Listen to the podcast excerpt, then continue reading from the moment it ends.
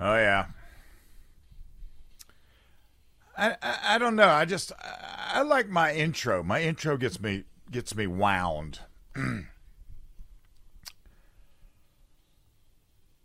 I like where I live too. I'm not going to move away from where I live. That's that's the thing. And uh, anyway, the GS Plumbing Talk line is one 905 The Common Sense Retirement Text Common Sense Retirement Planning Text line. I'll get it right. That's 71307. I am streaming live on the WORD Facebook page, and you can find the podcast on the free Odyssey app. They're out there screaming at you. Defund the police. Remember the summer of love? So they defunded the police in some places. Thankfully, we didn't do it here. And now they're discovering the hard way that they're actually going to defund themselves. Let me explain. Nearly 160 Wall Street firms have moved their headquarters out of New York since the end of 2019, and they've taken with them $1 trillion in assets under management with them, according to data from 17,000 companies compiled by Bloomberg. And a few things they're looking to avoid by doing this is the rampant crime, the stiff taxes, and the cost of living. 158 fed up financial firms representing $993 billion have packed up and left, taking thousands of high paid employees with them. Now, lefties would argue that that's not city money that's fleeing, it's only rich man's assets. But that's how idiots think. ah. Now, New York Post highlights some concrete consequences for New York City in the wake of this, which is this is capital flight. And uh, I mean, this is the death knell of the city, you know, when when you've got your tax base taken taken off, because while it may be assets, they spend money in New York City. They generate tax in New York City. And we get this the mass migration threatens a crippling economic blow. Last year, Wall Street accounted for 16% of all economic activity in the city and 7.3% of economic activity statewide. And that is the highest in the nation by far, towering above the national average of just 1.7%, according to an October report. Last year, Financial firms paid 5.4 billion in New York taxes and accounted for nearly a quarter of all personal income tax collections. And now tax revenue from the industry this year is headed for a significant decline. It also noted that their share of uh, financial industry jobs was 17.6% in 2022, down by nearly a half from a third in 1990, and noted the jobs have shifted to lower cost regions. So it's not just people fleeing New York. A lot of people are fleeing New York. A lot of people are fleeing all of these uh, these places. You got major investors though, big financial companies, the thing that makes New York New York. You know, tobacco once made Cuba Cuba. Now that socialism has taken hold, of course that isn't the case. Wall Street is becoming picket fence street. And the businesses are fleeing for the same reason that the people are fleeing bad government. And the picture is largely the same.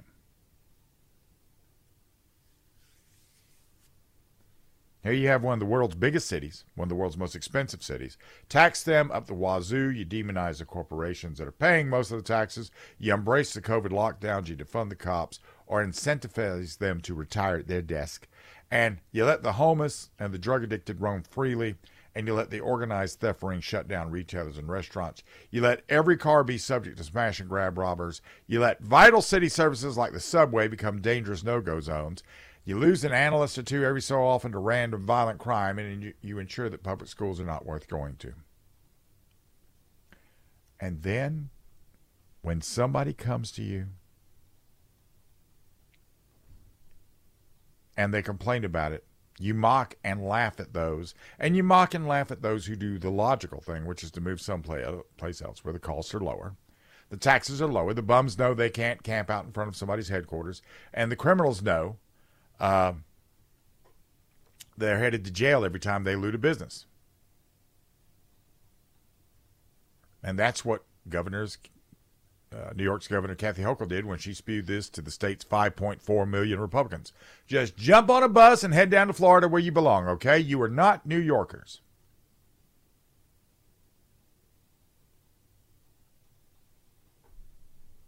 So she's getting what she wanted by seeing the back of such people, and they're taking their money with them. and no more lavish government spending, no more hiring of bureaucrats, funding of NGOs, no more greeny global warming transitions, and eventually no more tops of the list regarding New York's place in the global finance. Texas seems to be moving into that one. So, very sorry situation here, given how foolish these people are about their own access to walking around money. And it's like they plan about as much as Castro and Cuba did. The man whose socialism calls Cuba its tobacco industry crown. And wait till they see what their taxes collector wants property values go down amidst the empty skyscrapers.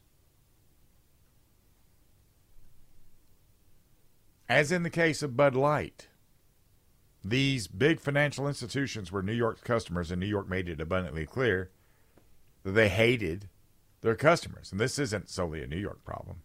San Francisco's got it going on. I mean, Elon Musk got out there and just threatened to pull his Tesla operation out of the Bay Area. And all the politicians out there started screaming obscenities at him. Instead of allowing his company to function. And he was going to do it based on the lockdowns. And after that kind of class, Texas got the company operations and its revenues. And the after effect is this, which New York is sure to see too. The Chase Center, the Westin St. Francis Hotel, the Transamerica Pyramid, those properties among the most iconic in San Francisco, but they all what they also have in common is that their owners are applying for dramatic cuts in their assessed values and are worrying sign for their fiscal health.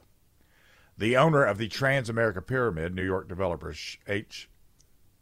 SHVO, which purchased the building in 2020, seeking a 53% reduction in its assessed value. They basically defunded these companies with their policies, and now the companies are lining up to pay, ask to pay less revenue based on the falling value of their property. And these are the ones that haven't fled. So what they're doing is they're saying, look, uh, what you did caused my value to go down. So if you're going to assess a tax to me, that's fine.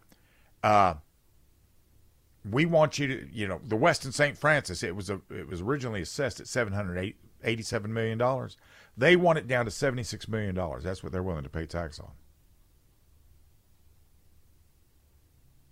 Now, in third world countries, when this sort of flight begins, right, um, dictatorships and the shambly democratic leaders do their best to call their expatriates back, appealing to patriotism and lower tax rates and tax carve outs and anything that will do the trick because they can't live without the capital. New York, absolutely oblivious, not calling back their citizens, not trying to bring them back to the companies, you know. Doing these things would require a change of their policy. Their monster tax rates and all these things that make pe- companies and people take off. That's a bridge too far for them. So they swear after the leavers leave. It's nice to say that somehow these kind of problems solve themselves, but to see a great city go the way of Detroit in the 70s is sad stuff. And that's what I don't understand about the blue city rulers. What are they going what are they going to be in charge of? An empty place worth nothing? Is that what they want to be in charge of? They defund themselves through their own policies and haven't got a clue as to what will hit them. Maybe they get yanked right, but I don't know. I don't know. In Marin County, Marin County, California is a very storied place, but uh, it's becoming quite the dump now. This is News Talk 98.9 WORD.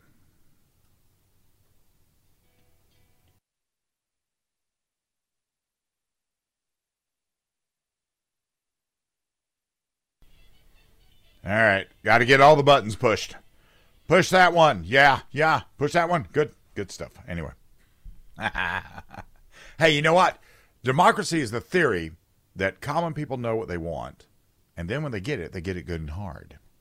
Yeah. The GS Plumbing Talk line is 1 800 905 0989. The Common Sense Retirement Planning text line is 71307. Marin County, California. I became aware of that. I'm I, I like Martin Mull. I think he's a funny guy. And uh, he made a movie back in, uh, gosh, when was this? 1970. I just saw it. He made a movie called Serial. And Serial was set, 1980, It was set in Marin County. And Marin County is a weird place. And it was a weird place in 1980. And I'm sure it's a weirder place now, 43 years later. And it is, you know, a fanatically Democrat voting county. And it was once a very safe community. Now, in 2014, they very enthusiastically supported Proposition 47, which uh, even before 2015, 2015, when Michael Brown attacked a police officer and tried to seize officer's gun, getting himself killed in the process, California was already paving the way for an increase in crime and a diminishment of law enforcement. And Proposition 47 was that salvo, because it reduced shoplifting from a felony to a misdemeanor if the stolen goods are valued at less than $951. So, after Prop 47 passed, you'd get a ticket for stealing up to $950 in merchandise. Now, in Marin County, most of the people were not shoplifters. That's not why they voted for it. They voted for it because they're leftists, and that's what leftists do. They virtue signal. And they were all in on this initiative. And it and this is not an anomaly. Marin County, which is the eighth wealthiest county in America, is fanatically Democrat.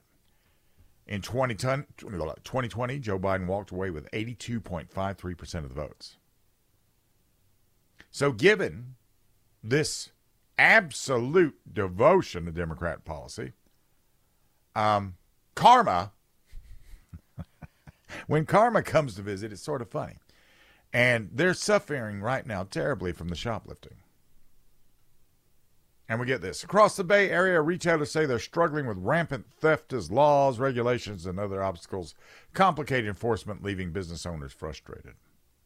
Experts credit several circumstances for today's shoplifting problem an uptick in organized retail theft, social media posts that facilitate organized ransacking, increased homelessness, widespread drug addiction, and a societal move away from incarceration for less serious crimes. San Rafael Police Sergeant Justin Graham said the current laws allow thieves to get comfortable with stealing and even target the same stores repeatedly. So, for theft to be charged as a felony, the value of the item must be at least $950. And most stores have policies that prevent employees from chasing theft suspects for their safety and to reduce liability. A 2018 study, which is, you know, what, five years old now, uh, by the Public Policy Institute of California found that Proposition 47 may have contributed to a 9% rise in theft, mostly from vehicles, and that it probably reduced both arrests for law enforcement and convictions resulting from prosecutions by district attorneys. Now, my karma should not extend to the 20% or so, which was actually about 18.5% of Marin County residents who didn't vote for this madness, many of whom, you know, just regular people. They're all just regular people that live in a very rich county in the United States. There's probably some merchants among that 18.5%, and I feel great compassion. But then again, you live there. So obviously, there's something you, you're willing to absorb X amount of punishment. But for everybody else, karma is there for you. It is roosting. Karma is a bird of prey when it comes rolling in on you, flying in on you. Birds don't roll in, do they? And they're getting their democracy good and hard. Because I, you know, it was you know, Barack Hussein Obama, who pontificated in a very now fashion, elections have a consequence. The Democratic voters, it'd be great if they learned the lesson. Now, I do things on a regular basis that are just out and out, just crazy mistakes. I do. And uh, I try to learn from them on a regular basis. I try not to repeat the same mistake twice. And maybe that's why I'm not a Democrat voter, because Democrat voters seem to think that you can just vote for the same thing over and over again. And something's going to change. Don't listen to what these people are putting out. I mean, I don't know. All on just taking this away from parents. Pushing, pushing, pushing the transgender nonsense.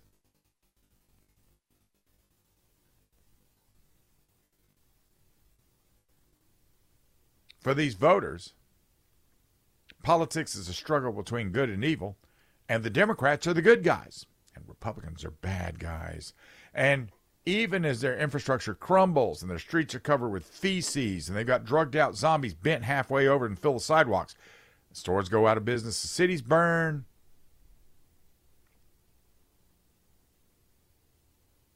Wild card, I'm being told I sound like a Decepticon. Is that possible? Okay. I was sounding like a Decepticon? Ah. A Decepticon. Anyway.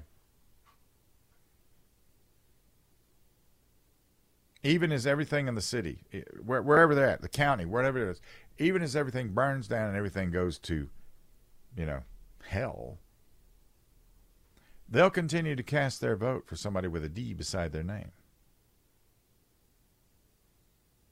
And I hate to tell you guys this, but the socialist utopia is a horrible place to be. It's a horrible place to be. This is the kind of place where you want to walk around with Snake Plissken. This is the kind of place where you want to walk around with Rambo because you're going to need that kind of protection whenever you're in the socialist utopia. I mean, I, I you know, as I sit here on a daily basis and I think to myself, I'm a this and I'm a that and I'm a, I'm the other. I have never faced a uh, a drug zombie before. I've never faced one, and I don't know what that means, and I don't know how that functions. I know that with certain drugs, uh, it's very hard to face them. And listen, I just try to walk past them, right? But inevitably, this happens. This kind of thing happens. And then you get you get crimes like what happened to China Lee in, uh, or, uh, I think that's her name. Young lady out of New York. She worked for a social media company, and uh, she was walking home, and one of these drugged out zombies followed her home, followed her into her magnetic door into her apartment, pushed her into her apartment, pushed her into her bathtub, and stabbed her 47 times and then sat there with her dead body while the police were trying to come in, saying, Yeah, yeah, I called you, I called you.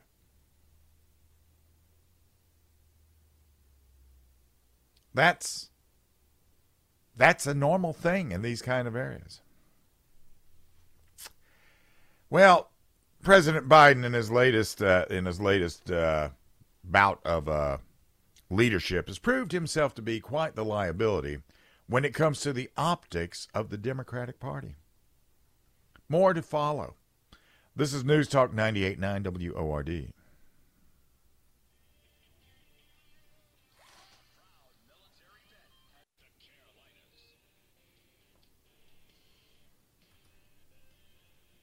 I'm sort of lucky.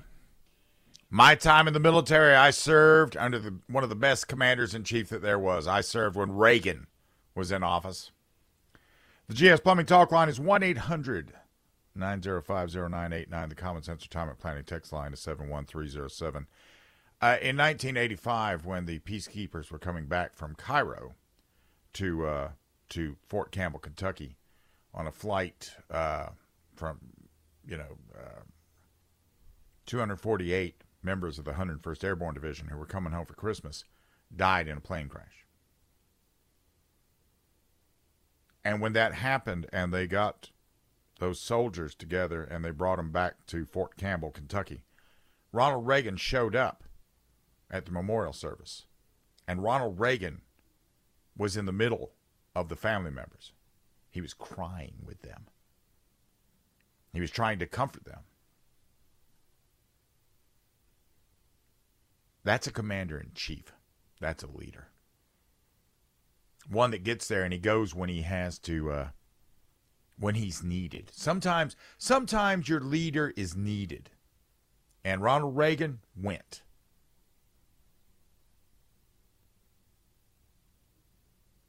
I've been to the uh, the first uh, going to the 101st Airborne Division uh, museum is very interesting just because of the things you see from the Gander, Newfoundland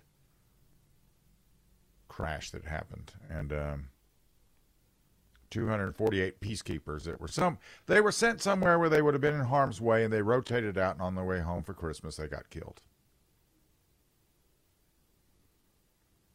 When word reached Joe Biden about the Maui fire that, you know, killed, as we speak now that we know about, 100 people, thousands more missing. He didn't rush to Air Force One and go fly over the Pacific to look at this. He should have, but he didn't. No, he did. Well, he actually did what turns out to be the best thing he could have done because he just didn't attend it because since he's, you know, he, he's the gaffes have been having him. But he went on a Delaware beach vacation. Then he went to the White House and he refused to speak with the reporters about it. Then he took off to Lake Tahoe. And then eventually he paused his stay at the Sierra Nevada mountains to fly to Hawaii. He gets there two weeks after the deadliest wildfire in modern U.S. history started, and he cracked several jokes about hot pavement and football.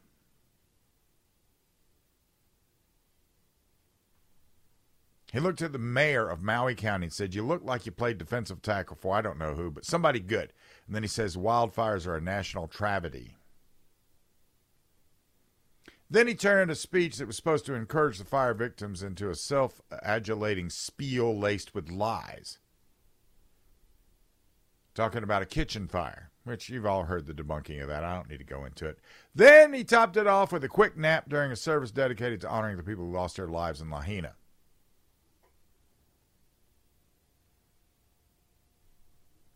And this is not Biden being old. This is Biden being Biden. He has tainted tragedies, including his own, with uh, a lot of insolence. And even Maui's own recognize Biden's performative presence as a mockery of the fire's victims. This is not commander in chief like to me. And since he's not there to really do anything, what he's basically doing is he's slowing everything down.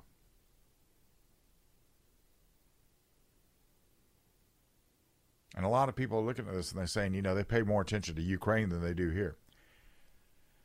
And it's not just an offense to the people of Hawaii, who almost all of them voted for him. This is a stain all of these presidents, they always worry about their legacy because, you know, to be president, you got to have an ego. The ego insists that you feed into your legacy, and he has stained his later legacy. His later leadership in light of this, it's not leadership, it's a liability. We got a lot of problems here. And we got a lot of problems overseas and abroad. And all he does is stoke them. Everything that we've had to endure has been self inflicted by the Biden administration. Even the few crises that were free of the instigation, like the fire, fire in Maui, he gets there and he's not he's not real. He's not he's not really there with them.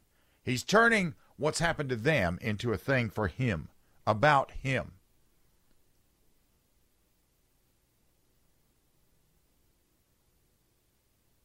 Right now, the Democrats are out there saying that Trump, who's their you know primary political opponent, he is unfit to rule. And in the same paragraph as they're saying that, they're standing in front of the president who's falling asleep in the middle of a memorial ceremony.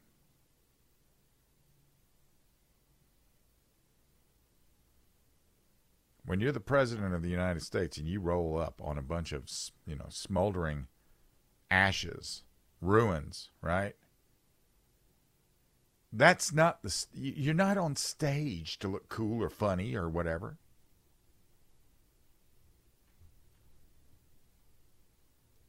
We nobody's looking for performative posturing.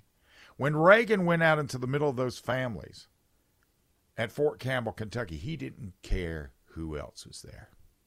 It was him and it was that young wife and that young baby that didn't know what was going on, didn't know that daddy was gone or mommy.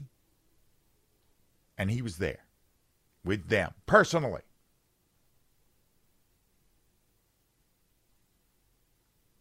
Every time there's a real crisis, Biden checks out. He, he does not see any need to be out front to be the tip of the spear. But he plans to go back to living a lavish life. I mean, he's had more vacations than any president I know about.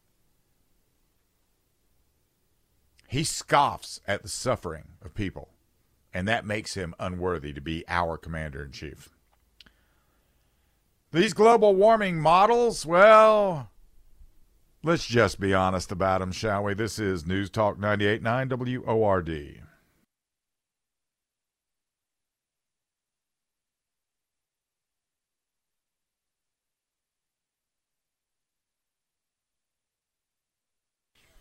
Gather round, children. I have a story to relate to you.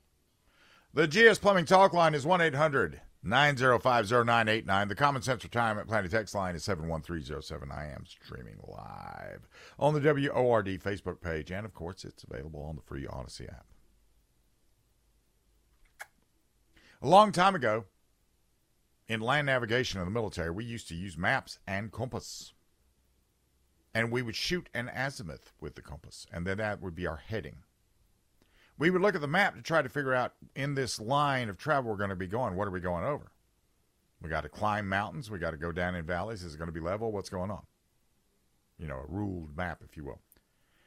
If you were off on your azimuth by a degree or two, then that meant that the further away your objective was, the further away you were going to actually be from the object- objective for shooting an incorrect azimuth. You have to have precise data in all things.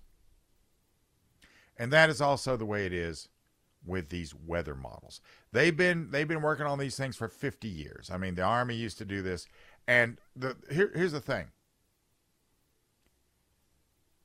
It all comes down to what is the plus or minus as far as the margin of error. Right? And then that's all that that that's all well and good if we get out there and say, okay, we're going to say plus or minus two. Okay, that's great. What are you feeding into it? What's the data going into it? You got to have precise data going in. If you have data that is in error, then what you're going to get is junk results. If you look at data or a forecast, the first question has got to be what is the error range? And you would think that with modern technology, that these problems would be solved because you know we you know, modern technology. But the error problems are still true today. And it's not that the long-term uh, temperature forecasts are wrong; it's that they can't be right. And the ones doing the forecasting are either incredibly stupid or they're lying to your face, and they're doing it for the money.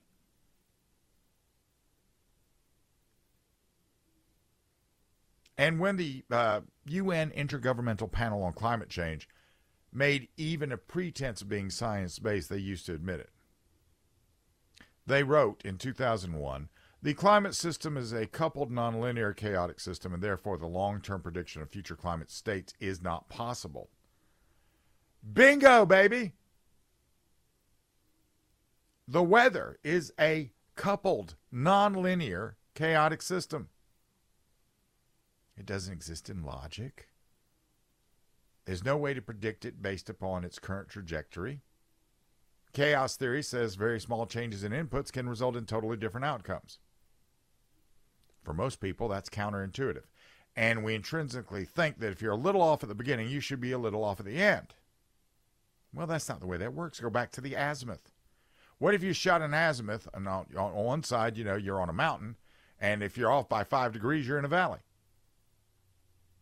That makes a big difference. And the climate mafia know that this is true, but they still want money and power because that's what it's about. They argue that even though you can't make a real temperature forecast, they can create a completely bogus forecasting approach, scare the living bejesus out of you.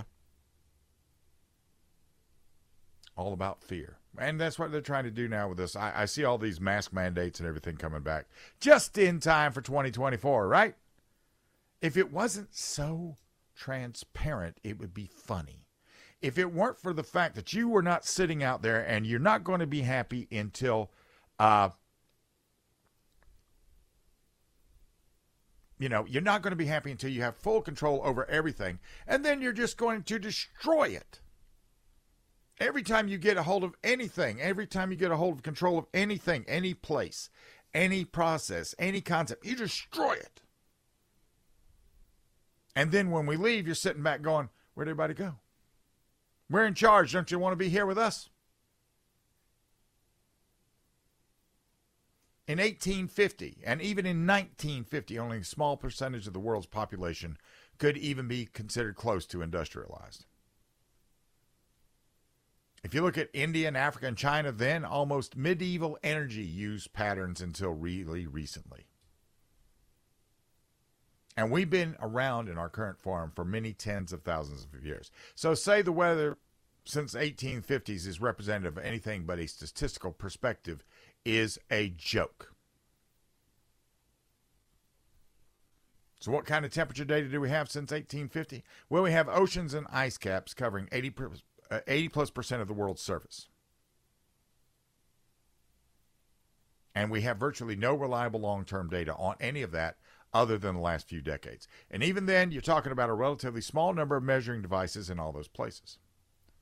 What about the temperature trends in deserts, on mountains in the middle of Africa, South America, Siberia, at sea level, 100 feet elevation, 1,000 feet?